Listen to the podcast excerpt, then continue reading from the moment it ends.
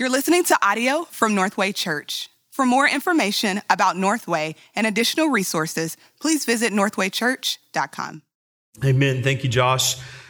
Um, well, hello, friends. Good morning. Uh, very nice to be here with you uh, and to uh, many, many more friends at home. I hope you are uh, bundled up, cozy, and warm um, as, uh, as we worship uh, together. Just know how missed and how loved you are. Um, and uh, it's my privilege to, uh, to talk about Isaiah. It's the passage we'll be in today, Isaiah 11, verses 1 through 10, the passage um, that we read, or that Brady read uh, just a moment ago. And so um, as you turn there, you know, I was thinking this week about what makes Northwest Dallas, our little neighborhood around the church, great. There's a lot of reasons that what makes Northwest Dallas great, but I think one um, that I've always um, loved are these uh, really stately oak trees that you'll find around here. Um, and the reason you'll find them is because they were planted a long time ago. So some are indigenous, but more were planted with the neighborhood and the church 50, 60, 70, 80 plus years ago, which is crazy. And in contrast to the booming suburbs uh, in the north that are just, you know, planting little baby trees as soon as they can, right? We have, uh, we, Northwest Dallas has them beaten on trees. Uh, but a really sad thing happened in the fall of 2019, and that was a uh, tornado uh, hit uh, this area and hit our church, and you guys know that, and you see our sanctuary out there. And uh, for me, as a resident here, one of the sadder things was just all around um, this area, these oak trees, these stately oak trees, many were completely taken down to the stump. Some were uprooted altogether. And, um, you know, they, they talk about, even the Bible talks about the glory uh, of an oak, an oak of righteousness. But I can tell you on the other side that, like our demolished sanctuary, um, trees taken to their stumps uh, is a hard way to see their glory fall. And um, the reason why I think that that metaphor is so apt is because Isaiah is actually going to use a very similar idea when he's talking to Israel and he's talking to us. And so um, Isaiah has this encounter with God. Um, and God really purifies him. And, and the, the, moment that his heart is cleansed, he's kind of commissioned to say something to Israel. And Brady talked about this a little bit last week. But what he says, Isaiah 6, I'll just read this verses 9 through 13 is very hard. He says this He says, uh, God says, So go and say to this people, um, Hey, keep on hearing, but don't understand. Keep on seeing, but don't perceive. Uh, make the heart of this people dull and their eyes heavy, and their blind their eyes, lest they see with their eyes and hear with their ears, and understand with their hearts and turn and be healed. And then I said, How long, O Lord? And he said, Until the cities lie waste without inhabitant, and houses without people. And the land is a desolate waste, and the Lord removes people far away, and the forsaken places are many in the midst of the land. And then verse 13, key in on this. And though a tenth remain in it, it will be burned again, like a terebinth or an oak, whose stump remains when it is felled. And the holy seed is its stump. What Isaiah is saying is that something is coming for you that is going to knock you down off your prideful place, and what will be left over is a burning, fallen stump. That's the picture to Israel. They don't know it yet.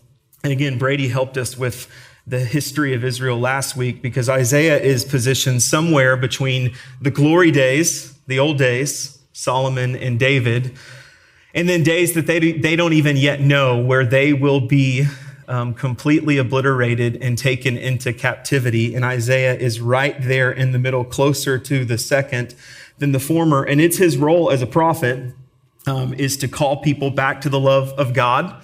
Uh, to warn them of dire consequences, and then in the midst of that, to give them hope. That's what you always find prophets doing in the Old Testament, but his word specifically to Israel and namely to the leaders of Israel is this is if you and, and, he'll say this over and over and over throughout the book. If you keep oppressing the poor and you keep pursuing worthless idols, Assyria is going to get the first lick, and then Babylon is going to completely knock you down. And uh, Isaiah is humbled. Isaiah doesn't see himself separate from this critique. He sees himself as part of it, and God makes it clear that he is a part of it in contrast to his holiness. But Isaiah is humbled. The leaders won't listen. They're not going to listen. It's a uh, maybe picturesque moment of pride coming before the fall, moments that we in our own lives understand. And so Isaiah is going to say that there are dark days ahead. And uh, he says, because of the way that you treat God, you treat me, and the way that you treat others, you're going to be left like a stump in the field when it's all said and done. A smoldering stump, a sad vision of what you were. And um, like us, as we kind of think about Advent, they were completely unaware of what they would have to endure in the days ahead and how long they would actually have to wait. There is an extraordinary promise in what Isaiah is saying, um, but in the promise is the reality that they're going to have to wait for it. And I think what we will find and what we know and what we experience is that we have to wait too. You see, Advent actually marks two different types of waiting. Um, one is living the history of the past as they waited and long suffered for a king. And then, really, the second part of it is even knowing that king, knowing him, and realizing his benefits, still agonizing for his second coming, the second advent, if you will. And that's the place that they find themselves and we find ourselves today. And that's actually what makes a lot of similarity in this story for us, both Israel and us. And I think at the center of it is this metaphor of a seed, a root, a shoot. Um, that is small and slow and grows painfully slow in a way that we don't see. You know, waiting on God's timing is one of the hardest parts of Christianity. Amen? It's really hard. Um, if you would have told me in March of 2020, when COVID started, that this would be our reality, honestly, I think in optimism, and I'm like a glass half empty kind of guy, but I think in optimism, I'd be like, okay, you're crazy. like the idea that my wife would get COVID over Thanksgiving and I would be in charge of Thanksgiving dinner, which it puts my family at such a deficit. and that our memory would be sitting outside and my wife isolated 20 feet away from us as Central Market and a couple of my aunts picked up the pieces in this patchwork piecemeal Thanksgiving. Like I had, like, we had no idea. We had no idea what was actually coming for us, and neither today. And um, yeah, 2020 has been hard, not just COVID, it's been hard. Um, but Isaiah's word to them, to Israel, and to us is, is still this that things are bad. We must wait, and we cannot manufacture our destiny, let alone control our lives. Isaiah's message is this things are really bad, worse than you actually think, but hope isn't lost hope isn't lost. And that's why chapter six tells us that this burning stump is actually a holy seed. That's the one part I didn't read. That the burning stump is a holy seed, a seed that survives into a future sign of hope, holding on to the promise of 2 Samuel 7 that a king in David's line will rule and reign eternally. And so Isaiah actually spends chapter 7 through 12 introducing this king. And in chapter seven, he's going to say he's Emmanuel and he's going to sound like a lot of what we sung. But Isaiah 11, our text, is actually going to put more teeth into who this king is. And so in this passage today, what we'll see is the man of hope, the manifestation of his good kingdom, and the marvel of the man that we can certainly trust, but must train our hearts to wait. And so we'll look at the man the manifestation and the marvel of this king. So let's read Isaiah 11, and I'll read the first six verses. He says, There shall come forth a shoot from the stump of Jesse, and a branch from his roots shall bear fruit. And the Spirit of the Lord shall rest upon him the Spirit of wisdom and understanding, the Spirit of counsel and might, the Spirit of knowledge and the fear of the Lord. And his delight shall be in the fear of the Lord. And he shall not judge by what he, what his eyes see or decide disputes by what his ears hear. But with righteousness he shall judge the poor and decide with equity for the meek of the earth. And he shall strike the earth with the rod of his mouth and with the breath of his lips he shall kill the wicked. And righteousness shall be the belt of his waist and faithfulness the belt of his loins. Um, yeah, so I already said this, but the stump of Jesse, okay, this is really important. Okay, Jesse's David's dad. Okay. And so what Isaiah is saying here is that this promise of 2 Samuel 7, that there will be a house built forever and a throne, a son of David, if you will, will sit on that throne. This is Isaiah saying that promise is still in effect through the stump of Jesse, who's David's dad. But there's this, uh, there's a lot of real time, interesting stuff going on in the book of Isaiah. And one is the contrast that you'll see between this king, this future king, and then the current king. And the current king's name is Ahaz. And you'll find his name all throughout the book, especially the first part. Ahaz is the 12th king of Judah. Um, and he really is the stuff that like um, bad leadership is made of, um, especially distrust in male leadership. Like if you want a, a case study, it's King Ahaz. Okay, so like he, I mean, just a snapshot. He oppressed people. Uh, he was political, like way political. He was crooked. He faked repentance. Um, posterity, posterity didn't really welcome him. Like, like the, the later rabbis would say, he's not welcomed into the hall of fame. We're actually going to put him in the other place because this dude was really only about himself. And um, what's really interesting here, and this is easy to miss in verse one, is that Isaiah is saying that he will not be that. This man, the future king, he will be fruitful. Just sit in that. Like, just sit in that. Like, in our 2020 reality, with, I mean, always, I feel like politically, always having to make the best, worst decision. Always trying to just go, what can we actually get out of this? Uh, like what, what Isaiah is promising is no, no, no. This man will not be like Ahaz or other men. He will be fruitful. Why? Well, he continues in verse two. And it's because God's spirit rests on him. And that's something really easy to take for granted, especially like knowing that the day you became a Christian, the Holy Spirit resides inside of you and you walk with him and you have perpetual access to him. And that is all good and well for you and for your benefit. But in the Old Testament, when somebody said the Spirit was on a guy or on a gal, that was really, really significant. Um, like, like, I mean, think of like the descriptions here. Wisdom, understanding, counsel, might, knowledge, the fear of the Lord. The breath of God is on this king. There's a supernatural endowment, if you will. When you're around him, it's as though you're around God. That's why the author of Hebrews will say really clearly about Jesus Christ that he is the exact imprint of the Father's nature. There's something different about this king. And then verses three through five, his delight is what?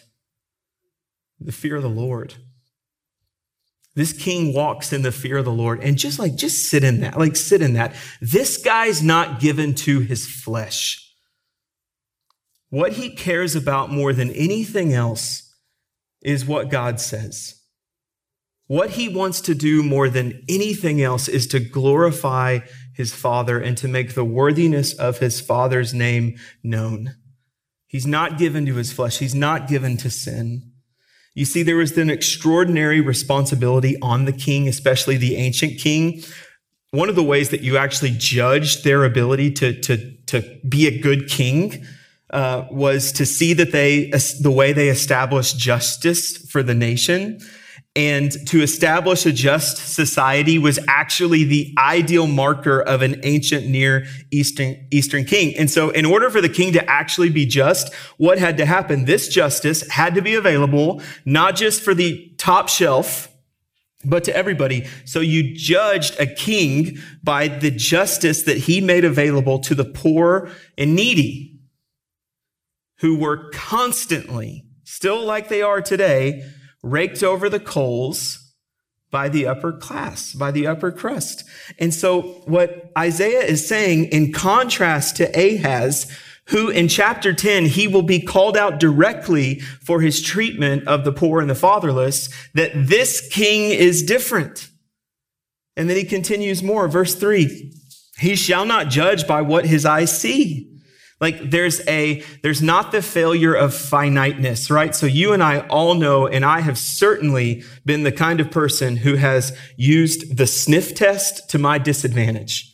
Me as a fallen man, looking into situations where I don't know the details, leaning on my superior wisdom, which a lot of times is just arrogance, thinking I know more than I actually do about a situation. But, but even more, like, let's get to like the, the, the, the, the best examples of justice. A fair judge, a jury that's bought into the details, a number of witnesses telling the story, everything you want. That situation is still, it's still inhibited by the finiteness of every perspective in the room. They can still get it wrong. We can still get it wrong. But this king, this king, where absolute justice will demand absolute knowledge, this king can provide both. He can provide because he will have absolute knowledge, he can actually lead perfectly just. In verse 4, he shall strike the earth with the rod of his mouth. What does that mean? It means that the king will speak forcefully on behalf of the people and that his words will actually count. And that when you hear this king speaking on your behalf, your behalf, you will feel loved, you will feel seen, you will feel heard, you will feel advocated, you will feel protected by this king. You see, he's altogether different the king Isaiah is describing, especially in contrast to Ahaz, because the poor and the helpless and the outcasts, they were to have special protection from the crown. This man who he's describing is no political huckster. He's nothing like you see today. Even with the best, even the most principled people that we have representing us fail. They pale in comparison to the kind of person that Isaiah is describing here. This king will speak forcefully and graciously on behalf of his people, and his words will count for us. As one scholar said, in a word, this ruler will be the servant, not because he's too weak to dominate, but because he is strong enough not to need to crush, which is a breath of fresh air if I've ever had one. And you go, okay, yeah, cool, Matt, this is great. Where in the world is he? right? Like I understand conceptually, this is the king that we have in heaven. And help me because I need to pray that this is the king that, that we, that we need to wait for, that we should wait for, because he is perfectly wise and a great advocate and defender of the weak. And uh, he's a king of justice and grace. And we have him and we wait for him. And yet it is so hard to still wait on a man with this kind of character. And why is that? Well, it's hard because we are both recipients of the problem and we both contribute to the problem. It's hard because of the people who represent us sinfully, and it's hard because we don't help by contributing our sin to the world that they represent. So we're both kind of on the hook. And um, Anna Voskamp, uh, her um, uh, her Christmas devotional is really great, Unwrapping the Greatest Gift. We've read it every night for Advent with my family. And she says this about sin being introduced into the world. And she said, I just thought this was helpful. So I read it. My kids loved it. I did too. I may have teared up a little bit. And she said this So the snake sneaked up to Eve, wrapped his own lie tight around her, and hissed his poison right into her heart. God really doesn't love you. God doesn't really give you good enough things, God doesn't really give the gift of love all the time. And Eve fell for it.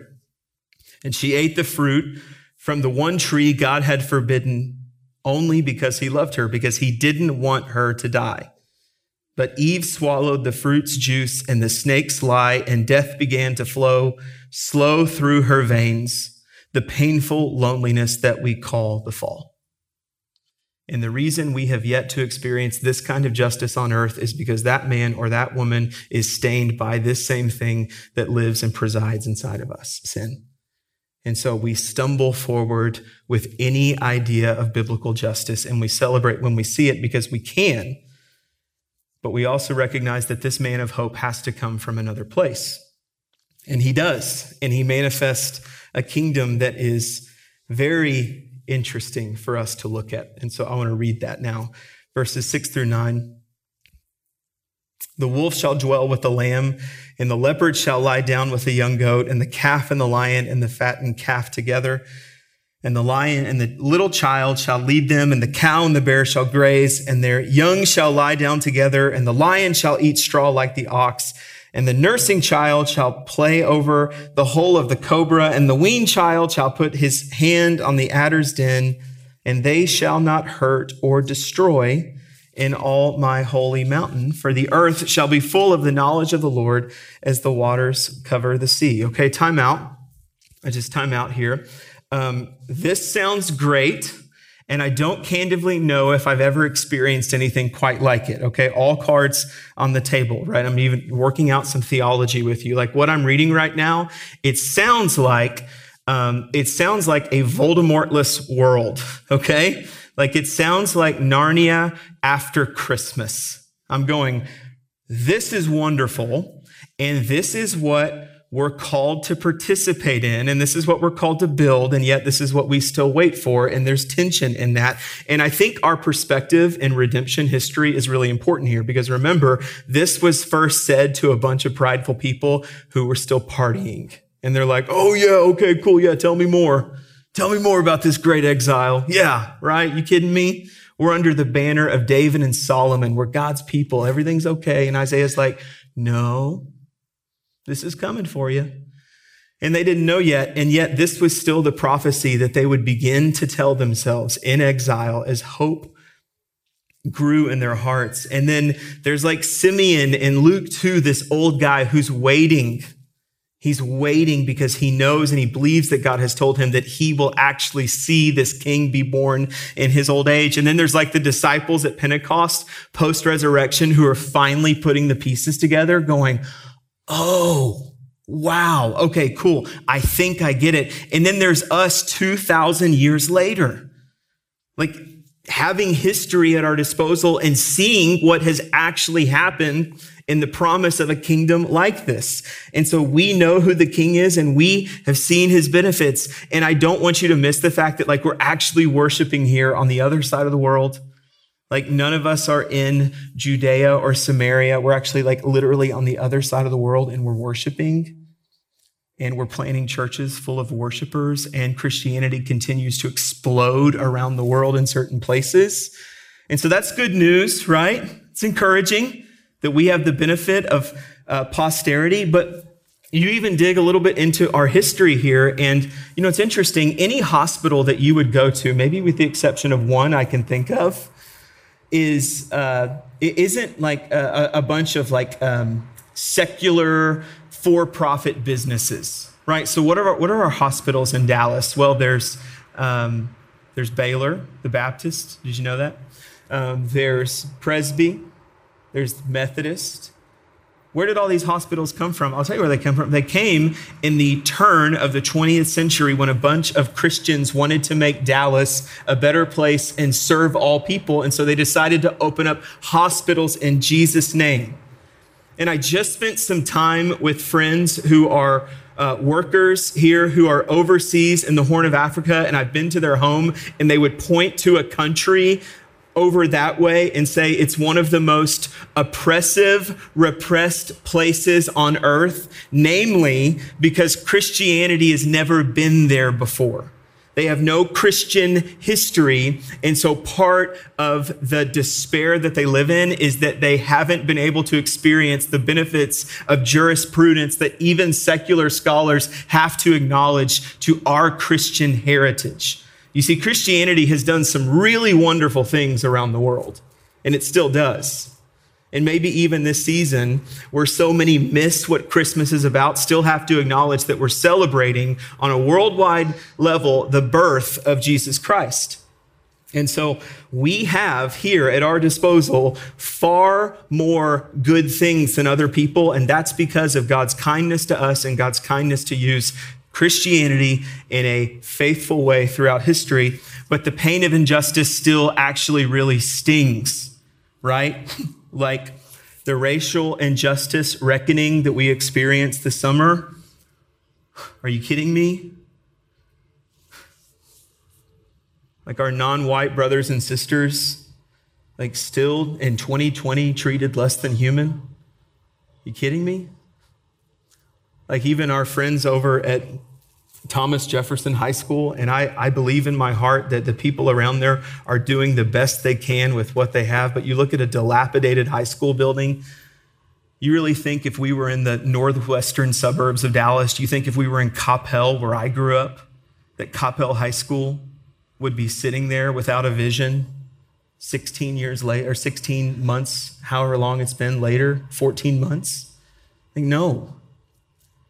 And so, like, we have vulnerable kids who are over there who are not experiencing the justice they need to experience right now. And they don't have the advocates and they don't have the resources that they need to flourish because the world is not what it's supposed to be. Because the curse is still real. And so, without question, we are called to build for this kingdom. We talked about it on Monday in worship and prayer. We have cards out here that we're going to pass out with specific action points where we build for the kingdom of God now with Bachman Lake and Thomas Jefferson in mind. But 2,000 years after his coming, it still doesn't look the way this passage describes. And there's a lament in that, guys. Like, let's be candid, it still sometimes feels a lot more like a stump than a stately oak that has grown back, let alone a forest of them. And so, what do we do in that? Well, I know one thing we have to cultivate belief. We have to. That we do not have the slightest capacity in our finite minds to see what the Lord is actually up to. That's part of waiting well.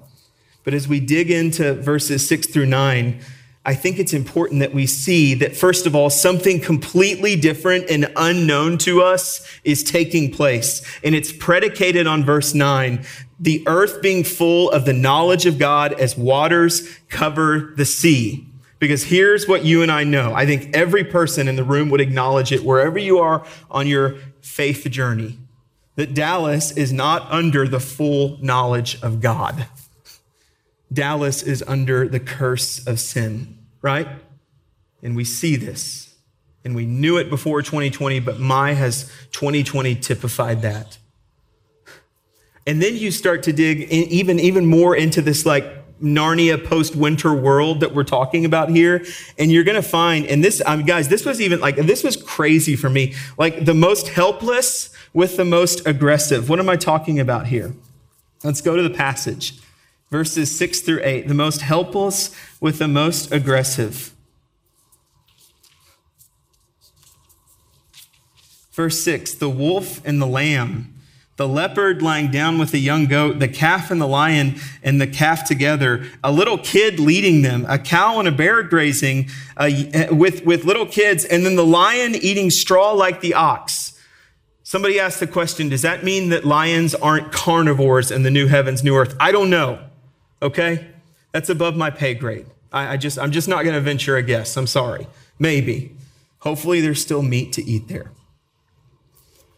But you see the contrast here in verses six through eight. The most helpless with the most aggressive, the strong becoming dependent on the weak, and a little kid leading them. And then here's the part I know as a functioning adult, let alone a parent, probably drives you crazy. The cobra and the adder. You know what an adder is? I had to look it up. It's a venom. It's a it's a uh, it's a viper. It's another word for a viper, which makes it even more terrifying. I wish they would just put viper in there. I would note to the ESV translators because there's this part of you where like your human being instinct takes over and you're just like, no, no, no, no, no, no, no, no, no, no. I'm, I'm okay with all of it, but under no, under no circumstance is a nursing child going to play over the hole of a cobra or a weaned child put his hand in a viper's den. No chance. Not down with that. Well, why in the world is this possible? Because there's no poison anymore because there's no death anymore, because death has actually lost its sting. They can't destroy, they cannot hurt, they cannot hurt. Verse 9. Why? Because the king won't let them. The man of hope will not let those kinds of hard things happen. They will not happen, rendering a cobra and a viper innocent. And that's why, just as an aside, the king's character manifests the king's justice. And so any attempt in our world trying to pursue this justice apart from the king is going to fail. That's why, brothers and sisters, we have to, in our efforts towards justice, keep the king in the kingdom. But we build and we wait and we recognize a lot of pain and frustration that while this things are better than they were, and they're better than they are in some places in the world, the full manifestation of this culture has not yet happened yet. And yet there's still, verse 10, an opportunity for us to marvel.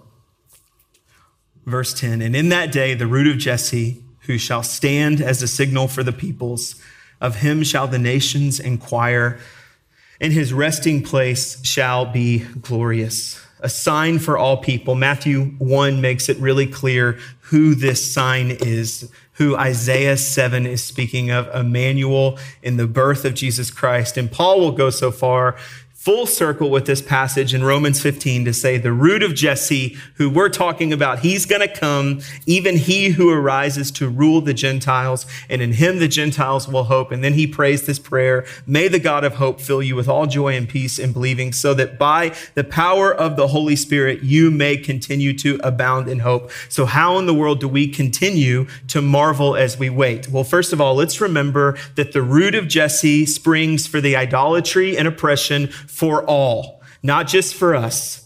This isn't a little Christian devotional here where I'm just trying to equip you. I'm trying to remind you, like Second Peter, that for the Lord does not count, uh, does not, is not slow to fulfill his promise as some count slowness, but he's actually patient towards us, not wishing that anyone should perish, but that uh, all should reach repentance. Why is that? Why do we wait in Advent? We wait in Advent for the coming of Jesus because the opportunity still exists, not just for us to marvel, but for other people to marvel at the gospel of Jesus Christ. And in our waiting and in our longing for our King, we get to point other people to the marvel of the King as well. Amen? But we also marvel because we recognize that anything good comes at a cost. And I think you know this now.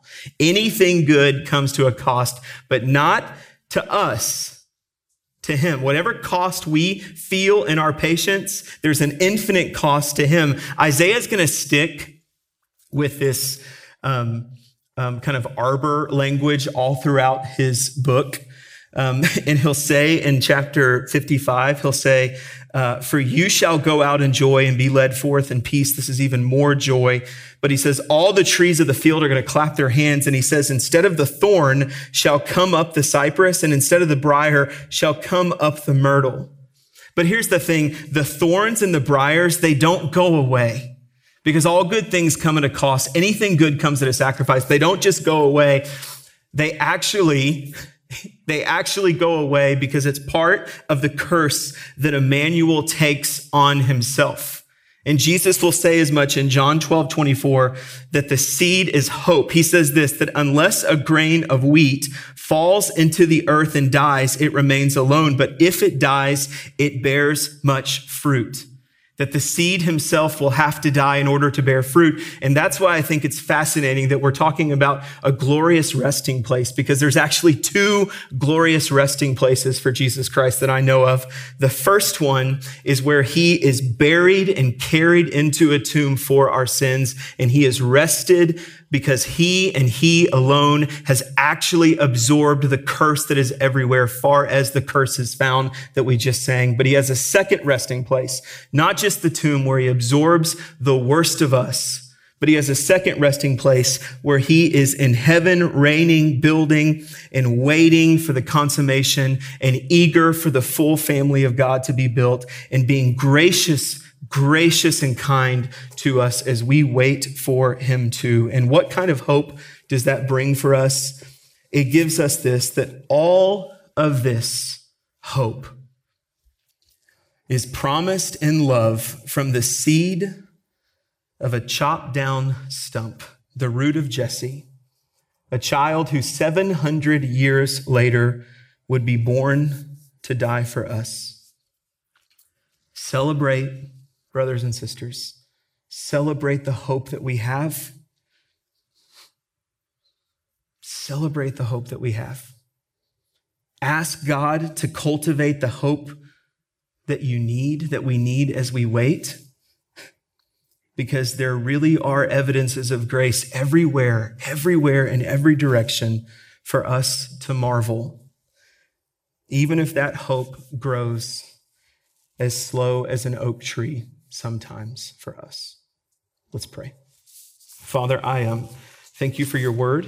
And I pray, Lord, as we, um, as we live in Advent, that we remember what it was like to wait for you and just the experience of your grace, Lord, and just the privilege, Lord, just how, how fact that, I mean, I just, we're just flat out spoiled that, that we have um, lived and been born in a time when we have, that we get to see the full picture of redemption history. We get to see not only who the coming king was, but to be under your reign now.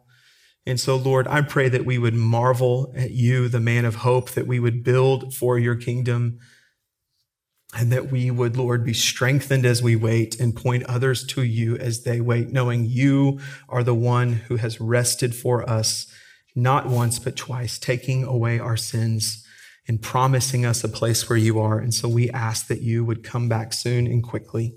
And we ask this in Christ's name. Amen.